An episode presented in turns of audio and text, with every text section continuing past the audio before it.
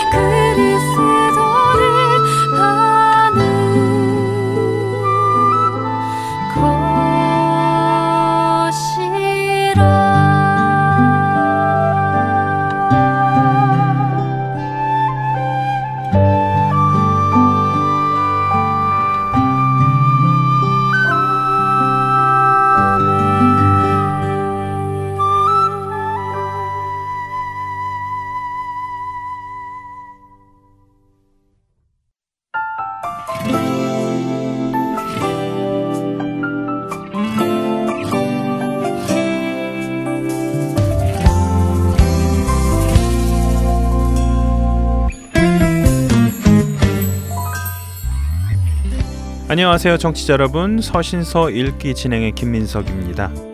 지난 시간까지 여러분과 사도 바울이 고린도에 가 복음을 전하게 된 배경과 고린도는 어떠한 도시였는지에 대해 살펴보았는데요. 오늘부터는 여러분과 에베소로 간 바울이 고린도에 대해 어떠한 소식을 들었기에 고린도에 편지를 쓰게 되었는지 고린도 전후서의 내용을 살펴보겠습니다. 지난 시간에 말씀드린 대로 고린도는 지금의 뉴욕이나 홍콩, 한국으로는 부산과 같은 항구이자 무역 도시였습니다. 고린도에는 장사를 하기 위해 여러 곳에서 사람들이 모여들었습니다. 많은 돈이 오가다 보니 이곳에서는 늘 향락 문화가 발달하게 되었죠. 사람들은 장사를 하러 나가기 전에 많은 돈을 벌 수 있도록 제사를 지내고 나갔습니다. 그런 이유로 고린도에는 복을 기원하기 위해 생겨난 여러 종류의 신전들이 질비하고 있었습니다. 그렇기에 고린도의 교회가 세워졌을 때 고린도 교회 안에는 많은 문제들이 나타났습니다. 우상에 바쳐진 재물, 결혼 문제, 성적인 문제, 믿는 사람들끼리의 법정 소송, 당파 문제, 그리고 무분별한 영적인 은사 등의 문제들이 나타났지요. 많은 학자들이 고린도 교회의 문제가 지금 이 시대의 교회들에게도 나타난다고 동의합니다. 고린도의 문제는 세상 속에 섞여 살던 사람들이 그리스도를 믿고 교회로 들어올 때 자신들이 가지고 있던 기존 문화를 버리지 않고 교회 안으로 가지고 들어왔기 때문에 생겨난 것인데 이 시대의 교회들에도 이와 같은 일이 빈번하게 일어나기 때문인 것이지요. 고린도에 얼마나 문제가 많았는지 고린도의 사람들이 에베소에 있는 바울에게 편지를 보내서 문제들을 설명하였습니다. 사도 바울은 그 편지를 전달받고 각 문제들에 대한 답을 편지에 써 사람의 손에 들려 고린도에 보냅니다. 대부분의 학자들에 의하면 사도 바울은 고린도에 최소한 네 번의 편지를 보냈다고 합니다. 그중 두 통의 편지만이 남아 우리에게 고린도 전후서로 전해지고 있다고 하지요. 이제 고린도 전서의 내용을 살펴보도록 하겠습니다. 바울은 글로에의 집 사람들을 통해 고린도 교회의 성도들 중에 다툼과 분쟁이 있다는 소식을 듣습니다. 성도들이 서로 바울파와 아볼로파 그리고 게바파, 그리스도파로 나뉘어져서 분열 양상을 보이고 있다고 들은 것이죠. 성도들이 오직 그리스도에게 집중하지 않고 사람에게 집중하기 시작하면서 발생한 것입니다. 바울파, 아볼로파 등으로 나뉘어진 것은 아마도 감정에 치우쳐 자신이 좋아하는 사역자를 따르고 있었기 때문이었습니다. 바울이 전하는 복음을 듣고 그리스도를 알게 된 사람들은 자연적으로 그에게 친밀감을 느꼈을 것이고 또 아볼로가 전하는 복음에 더 친밀감을 느낀 사람들도 있었습니다. 물론 복음을 전한 사람과 복음을 받은 사람의 사이에 사랑의 결속이 생기는 것은 바람직한 일이었습니다. 하지만 이러한 결속이 지나쳐지면서 하나님 중심에서 벗어나 사람 중심의 생각을 하게 된 것입니다. 중요한 것은 예수 그리스도의 복음이지 바울도 아볼로도 아닌데 말이지요. 바울은 이러한 그릇된 것을 바로잡고자 고린도 성도들에게 사도들과 지도자들은 단지 주님께서 주신 은사를 따라 고린도 성도들을 믿게 한 도구에 불과하다고 선언합니다. 바울은 복음의 씨앗을 심었으며 아볼로는 그 씨앗에 물을 주었을 뿐 정작 그 복음의 씨앗을 싹트게 하시고 자라게 하시는 분은 오직 하나님 한 분밖에는 없다고 말이지요. 바울은 고린도 전서 3장 23절에서 너희는 그리스도의 것이요 그리스도는 하나님의 것임을 기억했다면 사람을 자랑하는 일은 없었을 것이며 오직 하나님만을 자랑하고 섬겼을 것이라고 합니다. 그리고 간곡히 십자가의 정신을 본받을 것을 부탁하며 자신과 동역하는 신실한 디모데를 고린도 교회로 보내니 그를 통해 참 그리스도의 본을 배우라고 하지요. 그 후 바울은 고린도 교회 안에 일어나고 있는 잘못된 일들을 지적합니다. 5장에 성적 음행을 하는 사람을 올바로 치리하지 못한 것과 6장에서 성도 간의 분쟁을 교회 안에서 해결하지 못하고 이 일을 이방인의 법정 앞에 데려가는 일을 확대시킨 일, 그리고 성도로서 순결을 지키지 못하고 자기를 합리화하여 창녀들과 성관계를 가진 일 등에 대해 언급합니다. 사도 바울은 특히 고린도 교회 안에서 있었던 한 사건을 지적합니다. 바로 한 성도가 아비의 아내, 즉 계모와 근친 상간을 한 죄였지요. 이방인들에게도 있지 않을 죄가 하나님의 백성 안에 있게 된 것에 대해 바울은 심히 노합니다. 그리고 그런 성도를 교회가 징계하지 않고 용인한 것에 대해 책망하지요. 바울은 교회가 범죄한 사람을 치리하는 것은 육신은 멸하고 영은 주의 날에 구원을 받게 하기 위한 조치인 것이기에 교회는 공개적으로 그와 유지하던 교제를 모두 중단하고 치리함으로 이러한 육적인 죄를 공개적으로 치리함을 보일 필요가 있다고 말합니다. 교회가 성도의 죄를 지적하는 것은 그를 구원에 이르도록 하는 필요한 조치라는 것입니다. 또한 교회가 범죄한 성도를 치리하지 않으면 그 죄가 누룩처럼 퍼져서 다른 사람들에게도 영향을 미치게 될 것을 훈계하지요. 다음으로 바울은 고린도 교회 성도들 중에 어떤 사람들이 그들의 불화를 교회 안에서 해결하지 않고 세상 법정에 가지고 가서 소송을 하는 사건에 대해 설명을 하는데요. 훗날 예수님께서 다시 오실 때에 예수님과 함께 세상을 심판할 하나님의 백성들인 성도가 자신들의 정체성을 모르기에 자신들이 심판할 세상에게 오히려 자신들을 판단해 달라고 하는 것은 부끄러운 일인 것을 말합니다. 또한 하나님의 백성들 사이에서 이러한 분란이 생겨 세상의 법관에게 자신들의 옳고 그름을 판단해 달라고 하는 것은 복음 전파에 방해가 되었음은 물론 하나님의 이름에 누를 끼치는 것이기에 영적인 손실을 가져오느니 차라리 육적인 손실을 감수하는 편이 나았다고 말합니다. 또한 고린도 성도들 중에는 창녀들과 성관계를 갖는 음행을 대수롭지 않게 여기는 사람들이 있었습니다. 이들은 성욕의 충족을 배고픔을 충족시키는 것과 같다고 주장하며 자유롭게 창녀들과 성적 결합을 하고 있었지요. 그런 그들에게 바울은 이런 말을 합니다. 몸은 음란을 위하여 있지 않고 오직 주를 위하여 있으며 주는 몸을 위하여 계시느니라. 6장 13절 말씀인데요. 성령 안에서 그리스도와 하나가 된 우리 몸은 이미 그리스도의 지체가 된 것인데 우리가 다시 창녀와 연합하면 그리스도의 몸을 창녀의 몸으로 만드는 것과 같다는 말씀입니다.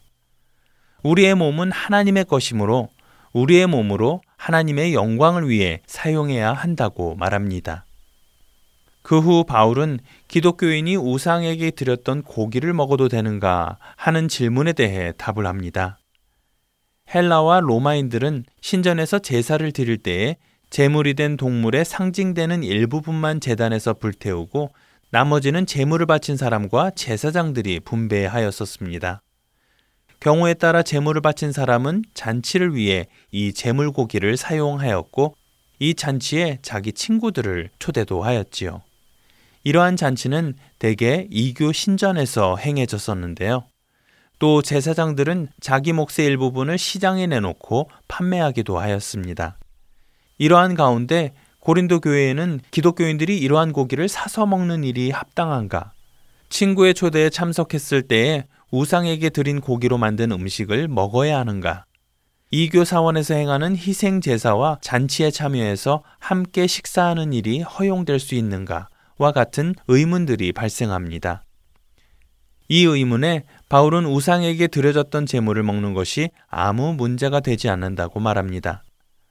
모든 것이 하나님께서 주신 것이고 그것을 깨끗하게 하셨기 때문에 먹는 것이 문제가 되지 않는다는 것이지요.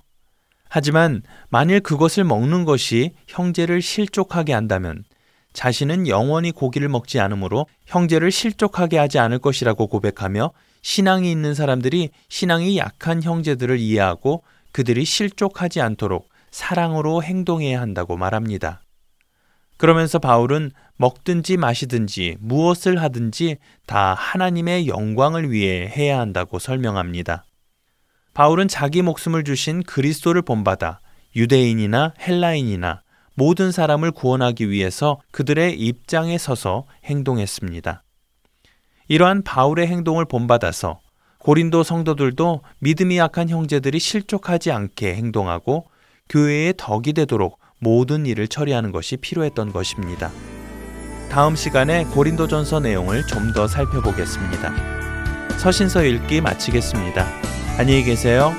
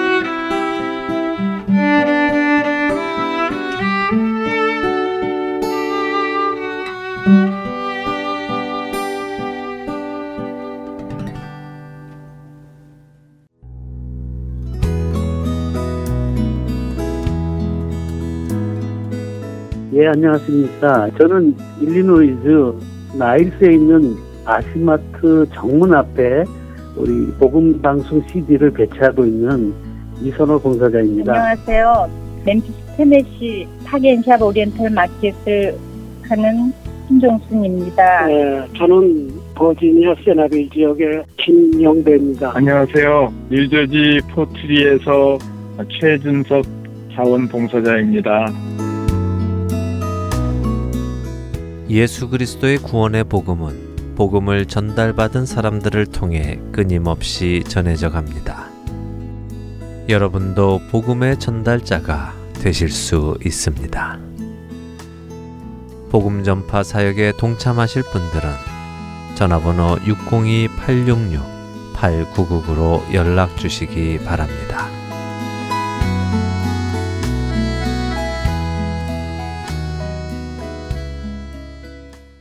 이어서 1분 기도 함께 하시겠습니다. 오늘은 실크로드 커넥션의 김경환 목사님께서 진행해 주십니다.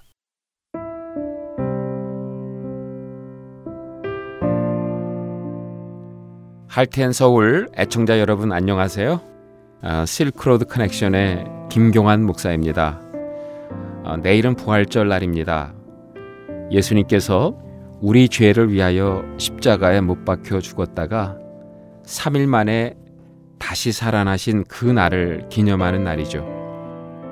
금요일에 예수님은 나무에 매어 달려 가장 저주스럽게 돌아가셨습니다.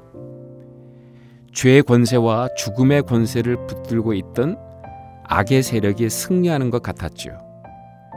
그래서 그를 따르던 제자들도 다 뿔뿔이 흩어져 버렸습니다. 그러나 예수님은 3일 만에 다시 살아나셨습니다. 죄와 죽음의 권세를 이기고 다시 살아나신 것입니다. 우리 인류를 죽음의 길로 끌고 가던 악의 세력을 완전히 물리치신 것이지요. 절망 가운데 있던 제자들, 아니 모든 인류의 산 소망이 되어 주신 것입니다. 예수님이 부활하신 지 2000년이 지났지만 그 부활의 예수님은 여전히 생명의 주이시며 또한 승리의 주이십니다. 그 생명의 주, 승리의 주 대신 예수 그리스도가 오늘도 우리와 함께 계십니다. 그리고 부활절에 함께 예배하는 우리의 예배를 받으신다고 말씀합니다. 예배하는 자들에게 주님은 자신의 부활로 거두신 부활의 생명을 나눠주실 것이며 부활로 이기신 승리의 깃발을 꽂아 주실 것입니다. 예수님이 부활하시기 전에는 유대인들은 안식일을 지켜 예배를 드렸습니다.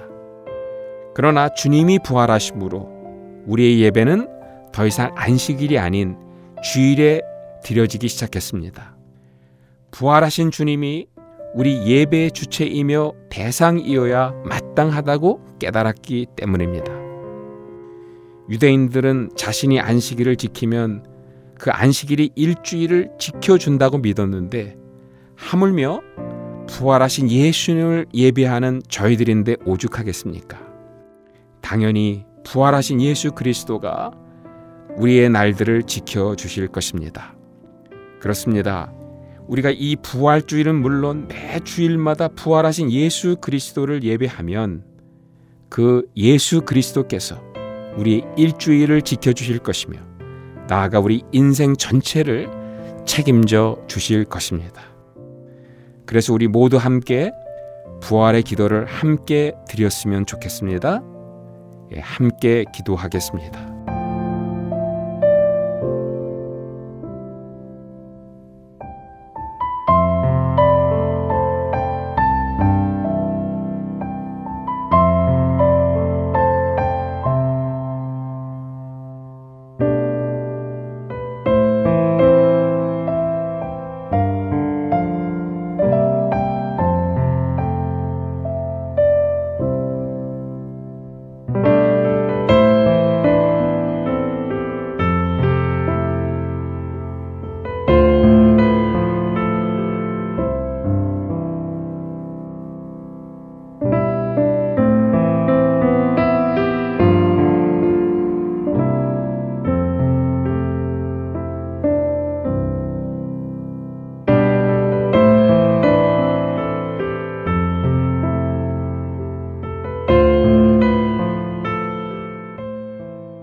죄와 죽음의 권세를 물리치고 부활하신 주님.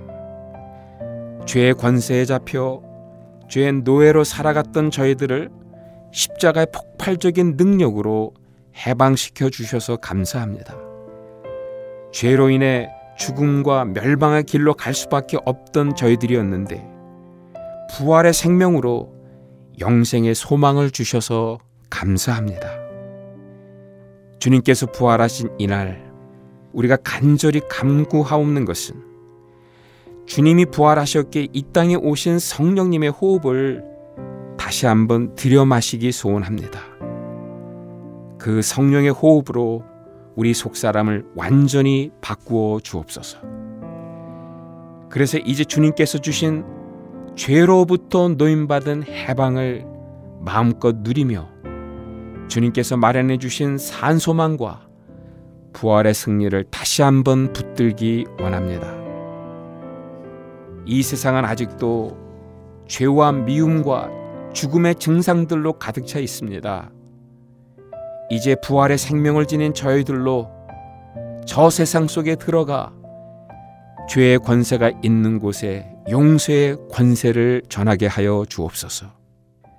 미움으로 가득 찬 세상에 십자가의 사랑을 드러내게 하여 주옵소서.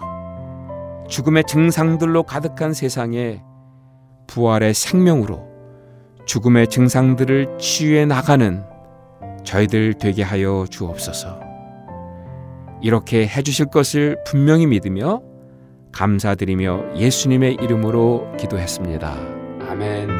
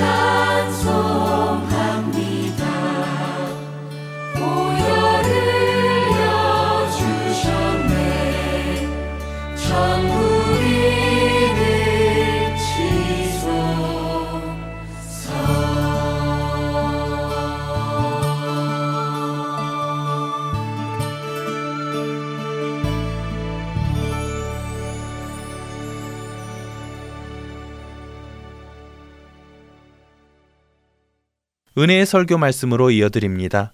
오늘 설교 말씀은 아틀란타 한비전 교회 이요셉 목사님께서 사도행전 4장 1절에서 14절을 본문으로 부활의 능력이라는 제목의 말씀 전해 주십니다. 은혜의 시간 되시길 바라겠습니다.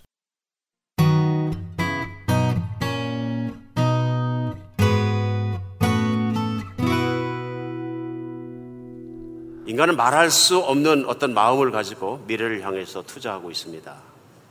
미래에 더 나은 땅이 있는가, 더 좋은 곳이 있는가, 끊임없는 탐구를 하고 있습니다. 우주 탐사에 많은 돈을 들여왔고요. 어마어마한 돈을 쏟아 부었습니다. 그래 아마도 세계에서 1등을 달리고 있는 미국에서도 가장 많이 돈을 쏟아붓는 것이 국방비와 우주 탐사 비용이 아닌가 싶습니다. 그래서 많은 돈을 오늘도 그렇게 쏟아붓고 있는 것을 느낄 수 있습니다. 인간이 얼마나 미약한 것인가. 인간이 얼마나 티끌 같은 존재인가. 우주에 비해서는 얼마나 티끌 같은 존재인가. 그러면 생각해 봤어요. 토성을 돌고 있다는 그 행성, 어, 위성 엔셀라두스라는 행성인데요. 직경이면 500km밖에 안 된다 그러더라고요. 작은 행성이죠. 그 행성에서 물이 펄펄 폭포수가 쏟아나온다 하더라도 사진을 찍었다가 가는 게 문제입니다. 가다가 죽습니다. 그죠? 인간의 미약함. 그리고 성경은 하나님께서 위성 가운데 물을 만들지 않으셨다고 말씀하신 적이 없어요. 그렇죠? 하나님께서 창조자께서 그 무엇을 만들었다 하실더라도 인간으로 봐서는 그것이 희망이 되지 않는다는 것을 발표할 때마다 더 절망을 더 느끼게 됩니다. 인간이 지구 안에서 문제를 해결하지 않는다면 인간에게 미래는 희망이 없다 하는 것을 더 절실하게 오히려 그런 일을 함으로 말미암아 더 절박하게 느껴질 수밖에 없는 여러분은 세계 2차 세계, 3차 세계전이 나서 전 세계가 핵폭탄으로다가 난리가 난다면 어떻게 하시겠습니까? 우주에 희망이 없으면 지구에서 희망을 찾아야 되는데 지구 어디에 희망이 있습니까? 어디에 인류의 미래가 있겠습니까? 인류가 기술이 발전하면 과학이 발전하면 미래가 있겠습니까? 전 미래에 대한 희망보다는 문명이 발전할수록 오히려 미국과 중국과 소련과 강대국들이 서로 대립하고 유럽이 대립하면서 자기들이 힘 속에서 안정감을 찾으려는 과거에 영토를 놓고 말을 타고 칼을 들고 싸웠던 전쟁과 전혀 발전되지 않은 똑같은 모습의 인류의 삶의 모습을 보게 됩니다. 인류의 궁극적인 희망은 우주에서 오는 것도 아니고 지구 안에 있는 정치 세력에서 오는 것도 아니고 제도에서도 오지 않는다는 걸 분명히 느낄 수 있습니다. 내가 살아갈 지구, 이제 내가 키우고 있는 내 후손들이 살아갈 지구에 어떤 희망이 있습니까? 현실로 보아서는 결론은 아무에도 희망이 없다입니다. 오늘 우리에게 중요한 것은 뭐냐면 인류의 유일한 희망은 2000년 전에 오신 예수 그리스도시다 하는 것입니다. 아주 작은 곳 이스라엘의 한 구통에서 시작했지만 그 한 분이 오심으로 말미암아 우리는 그분이 하늘에서 오신 분이라는 것을 믿게 되는 것입니다. 처음에 그분이 하늘에서 오신 분이라고 발표했을 때, 말씀하셨을 때 아무도 관심 갖지 않고 아무도 쳐다보지 않고 아무도 듣지 않았지만 지난 2000년간의 인류의 역사는 그분만이 유일한 역사시라는 것을 유일한 구원이시라는 것, 희망이시라는 것을 증명하고 있습니다. 2000년 전에도 제자들은 의심이 많았던 것 같습니다. 그래서 제자들이 확실한 믿음, 예수님께서 내가 부활할 것이다 말씀하셨으므로 있었으면은 잠자지 않고 무덤 앞에서 기다렸을 때 오히려 무덤 앞에서 기다렸던 사람들은 예수님을 열심히 따르던 여인들이었습니다. 진실한 믿음을 가지고 있던 여인들이 예수님의 시신이 묻혀 있는 돌 무덤 앞에서 기다렸습니다. 부활절 주일은 그런 날입니다. 그 기쁨이 우리 안에 있는 날입니다. 그 기쁨이 얼마나 기뻤을까요? 제자들도 다 와서 봅니다. 빈무덤입니다. 제자들이 다 모여 있는데 예수님께서 부활하신 몸을 가지시고 그 앞에 나타나셨습니다. 의심 많았던 도마는 만져보지 않으면 내가 믿을 수 없다니까 예수께서 만져봐라. 그래 구멍난 손과 창으로 뚫린 옆구리와 다 만져봅니다. 그리고 그 도마가 엎드려서 예수님을 찬양합니다. 예수님은 나의 구주이시고 하나님이십니다. 어떤 사람은 빈무덤을 보고 와서 바로 믿고 어떤 사람은 만져보고 믿었을지라도 믿는 사람들에게 동일하게 일어나는 결과가 있습니다. 그것은 뭐냐 하면 새로운 사람이 되는 것입니다. 이전에 살아왔던 새로운 사람과는 전혀 새로운 사람이 되는 것입니다. 이 놀라운 변화가 일어난다는 것입니다. 오늘 본문은 예수님의 부활을 체험했던 제자들, 예수님의 정말 부활을 체험하고 믿고 새로운 사람이 되었던 사람들이 어떻게 살아가느냐 하는 것을 사도행전에 시작하자마자 4장부터 보여줍니다. 그들은 정말로 새로운 사람이었던 것 같습니다. 우리 사도행전에 기록된 내용만 봐도 그렇습니다. 그 제자들은 예수님께서 십자가에 못 박으실 때 너무 무서워서 도망갔던 사람들입니다. 연약했던 사람들입니다. 믿음이 약했던 사람들입니다. 예수님의 부활의 현장 앞에서 승천하는 모습을 보시면서 놀라운 삶의 변화가 일어나고 특별히 그들에게 성령이 임하시면서 사도행전은 그들이 새로운 사람이 된 것, 새로운 능력의 사람이 된 것에 대해서 오늘 전하고 있습니다. 오늘 본문인 사도행전 4장은 1절에 시작하자마자 사도들이 백성에게 말할 때 제사장과 성전 맡은 자와 서두견들이 이르러 예수 안에 죽은 자의 부활이 있다고 백성을 가르치고 전함을 싫어하여 그들을 잡으며 날이 이미 저물었으므로 이튿날까지 가두었다. 이렇게 시작합니다. 그러니까 오늘 이게 배경이 무슨 말씀이냐면요. 제자들이 예수님이 부활하시고 승천하시고 나서 모여가지고 예배를 드리는데 한 번 설교에 3천 명이 돌아오고 많은 사람들이 믿는 어, 신앙의 공동체가 됩니다. 이들은 하루에 세 번씩 예배를 드렸던 것 같습니다. 성전 근처에 있으면서 예루살렘 성전에서 아침 9시에, 낮 12시에, 오후 3시에. 그런데 하루는 오후 3시에 사도 베드로와 요한이 기도를 하러 예, 예배 드리러 성전으로 올라가는데 성전 문 입구에 앉아있던 안전뱅이가 있습니다. 그 안전뱅이가 베드로와 요한 사도를 보고 돈을 좀 달라고 손을 내밉니다. 그러자 베드로 사도가 유명한 말을 합니다. 금과 은은 내게 없거니와 나는 돈이 없는 사람이거니와 나사렛 예수의 이름으로 명하느니 내가 일어나 걸어라. 그러면서 두 손을 잡고 뻘떡 일으킵니다. 그러자 평생을 앉은 병이라 구걸만 했던 걸을 수 없는 그가 뻘떡 일어나서 걷기도 하고 뛰기도 하고 기뻐하면서 성전에 따라 들어가서 같이 예배드리는 자가 됩니다. 거린이었는데 한순간에 나사렛 예수의 이름으로 명령할 때가 일어나서 뛰고 걷고 기뻐하며 따라 들어갔더라. 그러자 수천 명의 사람들이 몰려들었다. 성경은 전하고 있습니다. 수천 명의 사람들이 몰려드니까 전부 다 누굴 쳐다봤냐 하면은 그 사람을 일어나게 한 베드로 사도를 쳐다봤습니다. 그렇겠죠? 전부 주목해서 베드로를 보니까 왜 나를 쳐다보느냐? 이건 내가 일으킨 것이 아니라 나사렛 예수 이름을 선포했을 때 그 예수님이 일으키신 것이다. 며칠 전에, 몇십일 전에 예수님이 이 땅에 계셨고 우리를 위해서 천국을 전하셨는데 너희가 모르고 그 예수님을 십자가에 못 박아 죽었다. 하나님은 그 예수님을 부활하게 하셨고 그 예수님은 영광 가운데 승천하셔서 보좌의 오른편에 앉아 계신 하나님이시고 내가 오늘 그 예수의 이름으로 선포했을 때 이 병이 난 것은 내 능력이 아니라 보좌에 계신 예수 그리스도의 능력이니라. 많은 사람들이 충격받았습니다. 이 현장 앞에서. 많은 사람이 마음이 새로운 사람이 된 거예요. 믿은 사람 막 돌아오고 웅성웅성하고 큰 어, 일이 일어났습니다. 옥신각신 하고 있을 때 오늘 본문 1장이 4장 첫 절부터 일어나는 것입니다. 바로 그 현장 속에 제사장과 성전 맡은 자와 사두개인들이 우우 몰려왔다는 얘기입니다. 이들이 누구냐 하면 예수님을 죽였던 사람들입니다.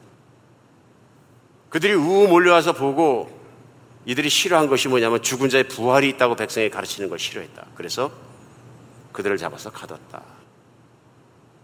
가던 이유가 뭐냐면요. 죽은 자의 부활이 있다고 가르치는 것이 너무 싫어했다 그런 얘기입니다. 인간의 소망은 죽음을 넘어서는 것입니다. 맞습니까? 인간의 한계가 죽음에 갇혀 있는 인간은 사실 희망이 없습니다. 오늘 하늘에서 오신 예수님만이 부활하심으로 말미암아 죽음을 뚫고 그 길을 열어주신 것이 인류의 최고의 메시지입니다. 최고의 뉴스입니다. 그렇지 않습니까? 하늘에서 온 예수 그리스도께서 부활하셨다. 놀라운 사건입니다. 이 사건 앞에 진실로 반응했던 제자들은 그 기쁨을 전하지 않을 수가 없었을 것입니다. 전했을 때 당황한 사람들이 누구냐 하면 예수님을 죽였던 사람들입니다. 예수님을 몰아붙였던 사람들입니다. 자기의 종교적 이익과 정치적 이익과 모든 것을 지켜야 되는 사람들이었습니다. 기득권자들이었습니다. 근데 오늘 본문은 사절에 말씀을 듣는 사람 중에 믿는 자가 많이 남자 수가 약 5천이나 되었더라. 얘기합니다. 그리고 이튿날 그날 오후 3시에 예배 드리러 갔다가 그 일이 나고 사람들이 모이고 또 뭐 사두개인과 제사장과 다 쫓아와가지고 제자들을 붙잡아서 갔다 오게 가뒀으니까 시간이 많이 지났겠죠. 오후 5시나 6시 지나니까 해가 지니까 해가 떨어지면 이스라엘의 사내들인 공의회는 열리지 않습니다. 특별히 사람의 생사의 문제에 관련한 재판을 열지 않습니다. 그래서 율법에 따라서 그들이 그날은 안 하고 그 이튿날 오절에 보면 관리와 장로들이 서기관들이 예루살렘에 모여서 대제사장 안나스와 가야바와 요한과 알렉산더 및 대제사장 문중이 다 참여했다. 이들이 누구냐면 예수님을 죽여야 된다고 결의했던 사람들입니다. 이스라엘의 리더들입니다. 사도들을 세우고 가운데 세우고 묻되 너희가 무슨 권세와 누구의 이름으로 일을 행하였느냐 이에 베드로가 성령 충만하여 이르되 백성의 관리들아 장로들아 만일 병자에게 행한 착한 일에 대하여 이 사람이 어떻게 구원받았냐고 오늘 우리에게 질문한다면 오늘 내가 여기 잡혀온 것이 평생을 앉아서 구걸하는 병자가 살아났기 때문에 잡혀온 것이라면 너희와 모든 이스라엘 백성들은 알라 너희가 십자가에 못 박고 하나님을 죽은 자 가운데 살리신 하나님이 죽은 자 가운데 살리신 나사렛 예수 그리스도의 이름으로 이 사람이 건강해되 너희 앞에 섰느니라. 지금 병 고친 사람이 바로 너희가 못 박아 죽인 예수 그리스도의 이름으로 선포했을 때 뻘떡 일어났고 너희 앞에 섰느니라. 11절입니다. 이 예수는 너희 건축자가 버린 돌로서 집 모퉁이 머릿돌이 되었나니 다른 이로서는 구원을 받을 수 없나니 천하의 사람 중에 구원을 받을 만한 다른 이름을 우리에게 주신 일이 없음이라 하였더라. 변론하는 겁니다. 우리를 왜 잡아왔느냐? 잘못한 게 무엇이냐? 악행이 무엇이냐? 13절입니다. 그들이 베드로와 요한이 담대히 말함을 보고 그들이 본래 학문 없는 범인으로 알았다가 이상히 여기며 또 전에 예수와 함께 있었던 줄도 알고 또 병 나은 사람이 그들과 함께 서 있는 것을 보고 비난할 말이 없다. 결국 놓아주게 됩니다. 비난할 말이 전혀 없습니다. 잘못한 것도 없고 병 나은 사람의 증거도 있고 그의 주장이 또 잘못된 게 하나도 없습니다. 오늘 본문 말씀 가운데 우리는 분명히 알 수 있는 것이 있습니다. 그것이 뭐냐 하면은 예수님의 부활하신 사건은 실제로 일어난 사건이라는 것입니다. 실제로 일어난 사건이 아니면 이런 일이 있을 수 없다는 것을 우리는 분명하게 알 수 있습니다. 우리 특별히 오늘 이 사건의 현장 속에서 제자들, 특별히 베드로와 요한 사도의 태도를 보면서 우리 분명히 믿어야 합니다. 정말로 예수님은 부활하셨다. 정말로 부활하셨다. 왜 그렇습니까? 우리 사람들의 변화가 그것을 증명하는 것을 오늘 볼 수 있다. 그런 얘기. 사도 베드로와 요한이 어떤 사람들입니까? 성경은 전합니다. 예수님께서 고난 받으시고 십자가에 묶이시고 끌려가셨을 때. 근데 오늘 사도행전 4장이 전하는 베드로 사도와 요한 사도의 모습입니다. 불과 얼마 전에 예수님을 십자가에 매달아 죽였던 똑같은 사람들이 그들 앞에서 예수님을 부인하고 했던 똑같은 재판관 앞에서 똑같은 상태에서 재판을 받고 있습니다. 그들은 하룻밤 동안 잡혔던 사람들이고요. 자유가 구속되었기 때문에 기가 떨어져야 합니다. 그렇지 않습니까? 사람이 그렇다 그러네요. 바깥에서 법정에 재판을 받으려고 왔다 갔다 하는 것과 감옥에 갇혀서 며칠 있다가 재판장에 끌려오는 건 심정이 다르다 그러네요. 근데 어젯밤에 감옥에 내내 갇혀있던 두 사람이 끌려와서 그 국가 재판을 받고 있는데 안 떨리겠습니까? 오늘 본문 내용 만약 하나도 떨리지 않는 모습을 보여주고 있습니다. 오히려 재판관과 그들을 가르치고 있는 모습을 볼 수 있습니다. 오늘 보면 뭐라 그러냐면요. 이들이 범인인 줄 알았는데 범인이란 얘기는 뭐냐면요. 그냥 서민인 줄 알았는데 그 당시에 서민이란 얘기는 뭐 국가에서 의무교육이나 책임교육을 안 시켜주는 시대이기 때문에 특별한 집 빼놓고서는 특별한 교육을 시킬 수가 없다. 그 얘기는 뭐냐 하면은 글씨도 제대로 쓸 수 없는 사람이 있을 텐데 그게 보통 사람들이었다. 그런 시절에. 그렇죠? 근데 13절에 보면 그들이 베드로와 요한이 담대하게 말함을 보고 그 본래 학문 없는 범인으로 알았다가 이상히 여기며 하고 얘기합니다. 갈릴리 출신 천뜩이다 그런 얘기입니다. 학문도 깊이 한 적이 없고 율법도 제대로 모르고 많이 하는 것이 없는 사람인데 어떻게 하나님의 말씀을 꼭꼭 집어가면서 반론하느냐 그런 얘기. 시편 말씀을 탁 집어가면서 예수님께 예수님은 너희가 버린 돌이지만 하나님의 머릿돌이시니라. 하나님께서 그렇게 쓰셨느니라. 하고 시편 말씀을 꼭꼭 집어가면서 답변하는 그들을 두 번째는 뭐냐면요. 담대하게 말하는 거죠. 버들버들 떨면서 얘기하는 것이 아니라 그 놀랍고 누구라도 주눅들을 만한 상황인데요. 국가의 최고의 지도자들이 종교적, 정치적 모든 면에서 법학적에서 앉아있는 자리에서 조금 더 떨지 않고 말하더라. 결과는 뭐냐면 그들이 굴복하고 이들을 놓아줄 수밖에 없었다. 무엇이 이들을 변화시켰을까요? 베드로와 요한 사도에게 놀라운 변화가 있었습니다. 예수님의 부활입니다. 신앙의 핵심은 예수님의 부활입니다. 십자가까지만 가면 안 되는 것입니다. 예수님이 이 땅에서 십자가에서 대신 못 박혀 돌아가셨습니다. 그리고 일어난 일입니다. 3일 만에 부활하셨습니다. 인간에게는 희망이 없습니다. 나라에도 희망이 없고요. 인간의 과학에, 의학에 모든 것에 희망이 없습니다. 의학이 발달하고 모든 게 발달하면 지금 장수시대 100세 사는 것뿐만 아니라 500세, 1000세 그러다 영원히 사는 게 가능하다. 과학을 믿으십시오. 끝은 허망한 것입니다. 인간의 과학은 현재 수준은 인간이 가지고 있는 피, 그 많은 피에 단 한 방울도 스스로 만들어낼 능력이 없습니다. 생명은 그 피에 있습니다. 못 만들어냅니다. 상상도 못합니다. 피를 만들어낸다는 것은.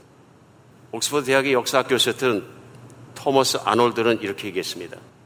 나는 여러 해 동안 과거의 역사를 연구하고 그 사실을 조사하고 이에 대하여 기록한 문헌과 유물을 고정하여 그 사실 여부를 조사해 오는 중이다. 그런데 하나님께서 우리에게 주신 표준 곧 그리스도가 죽으셨다가 살아나셨다는 사실보다 더 분명하고 이해 완전히 이해할 수 있는 사실을 인류 역사에서 나는 찾아보지 못했다. 유명한 철학자이자 수학자였던 파스칼은 이렇게 얘기합니다. 만일 예수의 제자들이 서로 의논해서 예수의 부활을 거짓으로 만들어냈다고 가정해보자. 그 중에 한 사람이라도 본심으로 돌아갔더라면 예수의 부활이란 전부 붕괴됐을 것이다. 그러나 저들은 순교하면서까지 입증한 제자의 진실성을 보여주었다. 만약 믿지 않았다면 우리는 벌써 그런 사람과는 말할 필요조차 없다. 그래 무신론을 얘기하는 사람들이라 오늘날도 예수님의 부활을 믿지 않는 사람들이나 하나같이 얘기하는 게 뭐냐면요. 믿을 수 없다입니다. 믿을 노력도 해잡고 찾아보지도 않았습니다. 예수님은 부활하셨다는 제자들의 증거를 심각하게 생각해 보지 않았습니다. 오늘 최고의 역사학자나 최고의 철학자, 과학자나 수학자들도 그들이 연구해 본 결과 믿지 않을 수 없다 하고 얘기하는 것을 외면하고 자기의 선입관이나 들은 얘기만 가지고 얘기하는 것입니다. 예수님은 하늘에서 인류를 구원하려 오셨고 그 문제를 연약함을 모두 십자가에서 담당하시고 3일 만에 진짜로 부활하셨습니다. 인류에겐 미래가 있습니다. 우주선의 미래가 있는 것이 아니고 과학의 미래가 있는 것이 아니고 나 자신에게 미래가 있는 것이 아니고 나도 연약하고 과학도 연약하고 인간이 만든 모든 것은 연약하지만 창조자 하나님이 이 땅에 오셔서 그 아들을 부활시킨 사실은 맞습니다. 그리고 제자들의 변화된 것을 보면 분명히 믿어야 합니다. 제자들만 변한 게 아니라 오늘날도 예수님을 믿으면 그 부활을 믿으면 그러니까 사람이 달라지고 인생이 달라지고 가정이 달라지고 삶이 달라집니다. 미국 보스턴 교회 가면 저도 한번 가본 적이 있습니다만 방문하려고 고든 코넬이라는 신학대학원이 있습니다. 오래된 신학대학원이 있습니다. 이 신학교를 시작하신 분은 원래 시민전쟁 때, 시빌워 때, 남북전쟁이 일어났을 때 지휘관으로 있었던 사람입니다. 그런데 전쟁에서 저 갖고 후퇴를 하게 생겼는데 숙소에서 칼을 가지고 나오지 않았어요. 지휘도라고 하죠. 군대에서는 그 지휘도가 굉장히 중요합니다. 요즘 지휘봉으로 하는데요. 예전에 칼을 차고 긴 칼을 가지고 지휘도를 가지고 있는 것이 지휘관의 권위의 표시였습니다. 그러자 아마 숙소를 정동을 하고 뒤에 따라다니던 어, 작은 아이였던 것 같습니다. 그 아이 보고 옆에 있으니까 명령해가지고 가서 내 지휘도를 가져와라 얘기합니다. 근데 이 아이가 거길 뚫고 지나가서 적들이 막 몰려오고 있는데 숙소에 가서 지휘도를 가져왔습니다. 근데 오다가 적군에 총에 맞았습니다. 부상당한 채로 와서 치명적인 부상을 입는데 피를 흘리면서 지휘도를 가져왔어요. 그래 피를 흘리면서 지휘도를 넘겨주고 자기 지휘관에게 죽으면서 얘기합니다. 나는 죽음을 두려워하지 않습니다. 부활하신 예수님이 나와 함께 계시기 때문입니다. 나의 친구이기 때문에 나는 예수님 때문에 내 안에 계신 예수님 때문에 죽음 정도 두려워하지 않습니다. 그 지도를 피 흘리면서 지도를 받는 순간 이 소년이 죽었어요. 이때 이 커넬이라는 지휘관이 충격을 받습니다. 이 작은 아이 안에 들어있다는 예수님이 대체 어떤 분이시길래 미국에 살았으니까 근데 많이 예수님에 대해서 얘기는 들었지만은 어떤 분이신데 이게 얘가 진짜로 죽음을 두려워하지 않느냐. 어떤 군인보다도 가장 용감한 자인데 이 용감한 게 담대함이 어디서 나왔느냐. 예수님에 대해서 공부하기 시작하고 성경을 읽고 알기 시작해서 깊이 불신앙을 회비하고 진짜 하나님의 사람이 됩니다. 그러고 나서 그분이 신학을 공부하고 자기는 전 재산을 들여서 세운 것이 고든 코넬 신학대학원입니다. 오늘까지 잘 러닝하고 있고요. 그 뒤에 템플 대학을 세워서 수많은 지도자들을 양성하게 됩니다. 그 사환의 죽음은 불행이었지만 그 믿는 사람 한 사람의 죽음으로 말미암아서 그 사람이 믿게 되고 코넬 대령이 믿게 됨으로 말미암아서 많은 그의 인생을 통해서 변화가 일어납니다.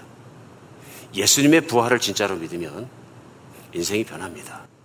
오늘날에도 지난 2000년 동안 예수님의 부활을 믿었던 사람들의 인생의 승리한 얘기를 시작하면 오늘 하루 종일 강단에서 해도 끊임이 없습니다. 꽉 차 있습니다. 오늘 지금 이 순간에도 변하고 있고요. 예수님은 부활하셨고 예수님은 살아계신 하나님이란 증거입니다. 사람이 변합니다. 예, 사람이 변합니다. 오늘 이 자리에 앉아서 부활을 믿어 진실로 믿는 우리 교회 교우들이나 그리스도인께서는 그 아멘하고 동의하는 게 뭐냐면 내가 변했습니다 하는 게 분명히 있습니다. 문제는 뭐냐 들으시는 분 중에서 안 믿으시는 분들이십니다. 믿으시기 바랍니다. 예수님은 살아나셨고 부활하셨고 인류의 유일한 희망이십니다. 우리 제자들의 변화나 사람들의 변화가 우리에게 그런 증거를 주는 것처럼 또한 뭐가 있냐면요. 성령님이 역사하셨다는 증거들이 있습니다. 오늘 안진뱅이가 일어난 사건은 사람이 알 수 없는 사건입니다. 그렇죠? 어떤 의사가 사람을 앉혀놓고 눈을 뚫어다 쳐다보고 일어나라. 그러니까 일어나는 의사가 어디 있습니까? 근데 실제로 안전병이가 일어나서 사건이 일어났다면 무엇인가의 능력이 그 안에 들어간 것이다. 맞습니까? 하나님의 능력이. 예수님이 약속하셨거든요. 내가 천국에 올라가면 아버지께 부탁하여서 성령님을 보내드릴 텐데 그 성령님이 오시면 너희가 나를 만난 것처럼 또 너희들 인파워 능력이 있게 할 것이다. 실제로 그래서 그 능력을 받았기 때문에 예수 그리스도에 선포했을 때 성령님께서 눈에 보이지 않지만 그 가운데 역사하셔서 그를 일으키신 거예요. 성령님은 눈에 보이지 않지만 예수님께서 원하시는 하나님, 우리 가운데 계신 하나님이다. 우리 눈에 보이는 것만 믿으려고 할 경향이 좀 있습니다. 그러나 더 많은 것은 눈에 보이지 않는 곳에서 일어난다는 사실입니다. 우리 성령님께서 이들을 변화시키셨다 하는 것입니다. 예수님께서 제자들에게 이 땅에서 사역하실 때 승천하 시간에 말씀하시고 위로하신 게 있습니다. 그것이 뭐냐면 마가복음 10장 19절로 20절에 보면 너희를 넘겨줄 때 어떻게 또는 무엇을 말할까 염려하지 마라. 그때 너에게 할 말을 주시니 말하는 이는 너희가 아니라 너희 속에 말씀하시는 곧 너희의 아버지의 성령이니라. 너희가 내가 승천하고 난 다음에도 사람들 앞에 끌려가거나 특별히 나라의 지도자 앞에 끌려가서 재판도 받고 비난도 받고 그럴 것인데 뭘 어떻게 변론해야 돼 내가 빠져나올 수 있을까 그거 너무 궁리하지 마라 그러신 거예요. 변론 자리에 나가면 성령님께서 살아계신 너희 안에서 무엇을 말해야 될지를 알게 하시고 그대로 말하면 된다. 요즘 우리가 들으면 얼마나 단순 논리입니까? 오늘 사도행전 4장은 무엇을 전하고 있느냐 하면요. 덧없이 붙잡히고 덧없이 끌려간 그들이 재판관들 앞에서 또 사람들 앞에서 어떻게 답변하는 내용들이 나옵니다. 이때 이들이 담대하게 하신 것도 성령님이고 이들에게 할 말을 생각나게 하고 이들을 지혜롭게 한 것도 성령님이십니다. 예수님을 만나서 예수님이 그 당시에 최고의 학교를 돈을 대서 보내주셨기 때문이 아니고요. 예수님이 약속하신 성령님이 오셨기 때문에 이들이 무학자일지라도 무식할지라도 촌뜨기일지라도 최고의 교육을 받고 최고의 철학 교육을 받고 최고의 논리학과 변증학을 공부한 앞에 앉은 사람보다 능했다는 얘기입니다. 하나님이 우월하신 것을 아주 작고 무식한 사람들 통해서 드러내셨다. 그래서 재판장들이 놀랐다고 누가는 쓰고 있습니다. 본래 범인, 서민이고 천뚝인 줄 알았는데 나라의 최고의 학자들을 누르더라. 성령님이 하십니다. 요한복음 14장 26절에도 예수님께서 약속하셨어요. 보혜사 곧 아버지께서 내 이름으로 보내실 성령 그가 너에게 모든 것을 가르치고 내가 너에게 말한 모든 것을 생각나게 하시라. 이들 안에서 생각나게 하셨던 것은 성령님이십니다. 이스라엘의 최고의 학자 중에 하나였던 니고데모라는 사람이 조용히 예수님을 찾아왔을 때 분명히 말씀하셨어요. 사람이 거듭나지 않으면 하나님 나라를 볼 수 없느니라. 하나님의 영이 사람을 거듭나게 하시느니라. 하나님의 영이 예수 그리스도의 말씀을 믿게 되고 하나님의 영이 사람을 변화시키느니라. 사람은 할 수 없어 성령이 하나니라. 그러면서 요한복음 3장 8절에 예수님께서는 그 니고데모 뭐라고 하시냐면요. 바람이 임으로 불매 내가 그 소리는 들어도 어디서 오는지 어디로 가는지 알지 못하나니 성령으로 난 사람 다 그러다. 여러분 바람은 나뭇가지나 전기줄을 흔드는 소리를 듣고 바람 부는구나 아는 것이지 바람 그 자체는 사실 소리가 없습니다. 그냥 나가면 부는 것을 느낄 수 있습니다. 눈에 보이지 않지만 느낄 수 있다. 그런 말씀. 성령님은 눈에 볼 수 없지만은 그분이 하신 역사는 사람들을 통해서 볼 수 있느니라. 믿으십니까? 오늘 성령이 역사하신 놀라운 변화가 니고데모가 변화됩니다. 성경은 니고데모가 예수님께서 십자가에 못 박혀 돌아가셨을 때 모든 사람 제자들까지 다 무서워서 도망가서 잡혀갈까 봐요. 잡혀가는 것뿐만 아니라 죽는 것까지 각오하고 자기 체면을 내려놓고 명예를 내려놓고 가문의 모든 영화를 다 내려놓고 예수님의 시체를 받아서 모셨다. 진심을 다해 모셨다. 놀라운 일입니다. 율법학자가. 이제 오늘 본문은 사도 베드로나 요한이나 무식했던 사람들이 그 놀라운 사람들 무서워서 도망갔던 그 권력의 대상자들 앞에서 떳떳하게 얘기하고 지혜롭게 얘기하고 능력 있게 얘기하더라. 얼마나 놀라운 표현이에요. 성령님이 하셨습니다. 오늘날도 성령님은 끊임없이 사람을 변화시키십니다. 특별히 예수 그리스도의 성경의 말씀에 적혀 있는 그분의 십자가의 죽으심과 부활을 전하는 현장마다 이 성령님이 함께 계셔서 정말 설교자의 마음을 주장하신 성령님이 또한 사람들의 마음을 바꾸고 인생을 바꾸고 실제로 그 삶이 바꾸는 변화를 일으키시는 줄 믿으시기 바랍니다. 하나님은 살아계십니다. 그렇기 때문에 예수님이 부활하신 사건은 2000년 전에 오직 한 번 일어난 멀리 있는 사건이 나하고 관계없는 사건이 아니라 오늘 내가 듣고 믿으면 오늘 내 속에서 내 삶 속에서 내 가정에서 내 삶에서 변화되는 역사가 일어나를 믿으시기 바랍니다. 부족한 저도 생각해 보니까 믿음이라는 것이 굉장히 중요한 것인데 무신론자였습니다. 혹시 도가 있나 해서 불교에 가서 수계도 받아본 적이 있고 천주교도 나가본 적이 있고 여기저기 진리를 찾아다녔지만 진리를 찾지 못해서 인생은 늘 허망했고 마지막으로 남아있는 게 믿을 건 나밖에 없다. 열심히 돈 벌어서 나무 위에 굴리하고 열심히 돈 벌어서 잘 즐기다 죽으면 그뿐이다 이렇게 생각했던 무신론자로 가버렸어요. 근데 그리스도의 복음을 듣다가 어느 날 갑자기 믿게 되던데요. 나는 도를 통해야 되겠습니다. 그래갖고서 지리산에 들어가 도 닦은 적도 없는데 예수님의 복음을 딱 갑자기 믿어지니까 그 다음 달부터 사람이 확 바뀌어버립니다. 이게 성령의 능력입니다. 믿었기 때문에 이해가 가는 것이 이해가 갔기 때문에 믿어지는 게 아니라는 것을 실증합니다. 어느 한순간에 하나님의 살아계신과 예수 그리스도의 부활하신과 십자가 주신 가치가 내가 믿어지고 받아들여지는 것입니다. 오늘은 우리 듣는 우리에게 그런 변화가 있기를 간절히 바랍니다. 내 인생이 변하고 내 생각이 변하고 모든 것이 변할 것입니다. 여러분 생각해 보십시오. 누군가 우주의 안에서 가기만 하면은 죽지 않는 것을 발견했다 그러면은 전 재산이 아니라 살인해서라도 가려고 쌈나지 않겠습니까? 그런데 내가 어떻게 하다 보니까 그 우주선 티켓을 하나 땄으면은 그 티켓이 이 세상에서 얼마큼 중요합니까? 예수님은 거저 주십니다. 믿기만 하면 삶이 달라지고 인생이 달라집니다. 이제는 정말로 위성 한가운데 발견한 것도 아닌 진짜 천국을 내 손에 쥐었다면 걱정하시며 사시겠습니까?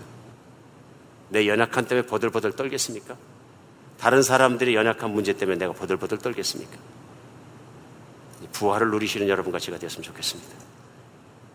오늘 예수님을 믿지 않는 분들에게 전합니다. 예수님은 정말로 살아계시고 인류의 유일한 구원이고 액세스입니다. 그분을 믿으십시오. 받아들이십시오.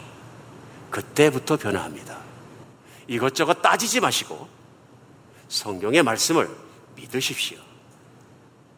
세상에 인터넷에서 한두 사람이 뭐 엔티크리스트라고 막 그래가지고 뭐, 뭐 글을 올렸다고 근거도 없고 알지도 못하는 그 내용들을 믿지 마시고 성경의 말씀을 믿으십시오. 달라지기 시작하고 이해가 가시기 시작하고 나는 놀라운 변화된 사람으로 사실 수 있습니다. 하나님의 도움 없이는 나는 내 죽음의 문제도 개인의 문제도 인생의 문제도 자존감의 문제도 심지어는 내 연약함의 문제도 가정의 문제도 어떤 문제도 해결하실 수 없습니다. 우린 겸손해져야 합니다. 우린 도움이 필요합니다. 하나님은 나의 심각한 문제를 도와주기 위해서 그 아들 예수 그리스도를 이 땅에 보내셔서 희생시키시고 또한 부활시키셨습니다.